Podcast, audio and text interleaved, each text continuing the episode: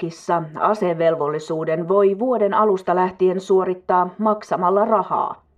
NATO-maiden toiseksi suurimpaan armeijaan menon voi välttää maksamalla valtiolle noin kuusi tuhatta euron summan. Nuori isä leikkii pienen poikansa kanssa puistossa meren rannalla Istanbulissa. Hän iloitsee Turkin hallituksen hiljattain ilmoittamasta päätöksestä, joka mahdollistaa asepalveluksen suorittamisen rahalla. Ammatikseen asianajajan töitä tekevä Alper aikoo tarttua tilaisuuteen. Minulla on työni ja tietysti myös perheeni. Kaiken jättäminen armeijan ajaksi ei tunnu järkevältä.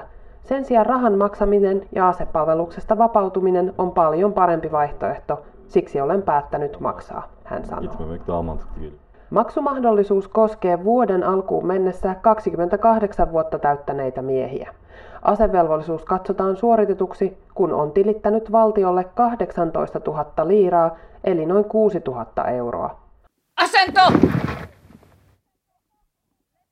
Lepo! Asento! Hiton hyvä ajatus. Ei tarvitse töissä olevan ihmisen tuhlata puolta vuotta tai vuotta sulkeisissa ja valtion kassaan tulee puhdasta rahaa. Jos panisi poikalapsen lapsilisät tilille odottamaan, niin johan sitä kertyisi. Satasen kuussa, jos saa lapsilisää, tulee tonni kaksisataa vuodessa, kuudessatoista vuodessa tommoset vähän vaille kaksikymmentätuhatta. Kyllä sillä jo ostaa itsensä intistä vapaaksi. Sen hinnahan pitäisi tosin Suomessa olla korkeampi kuin Turkissa, kun palkatkin on isommat. Että inttitilille vain poikien lapsilisät. Suurelle osalle turkkilaisista kuusituhatta euroa on kuitenkin liian kova hinta. Turkissa arvostelijat haukkuvatkin käytäntöä epäreiluksi. Rikkaat pääsevät asevelvollisuudesta maksamalla, mutta köyhemmillä ei ole vaihtoehtoa.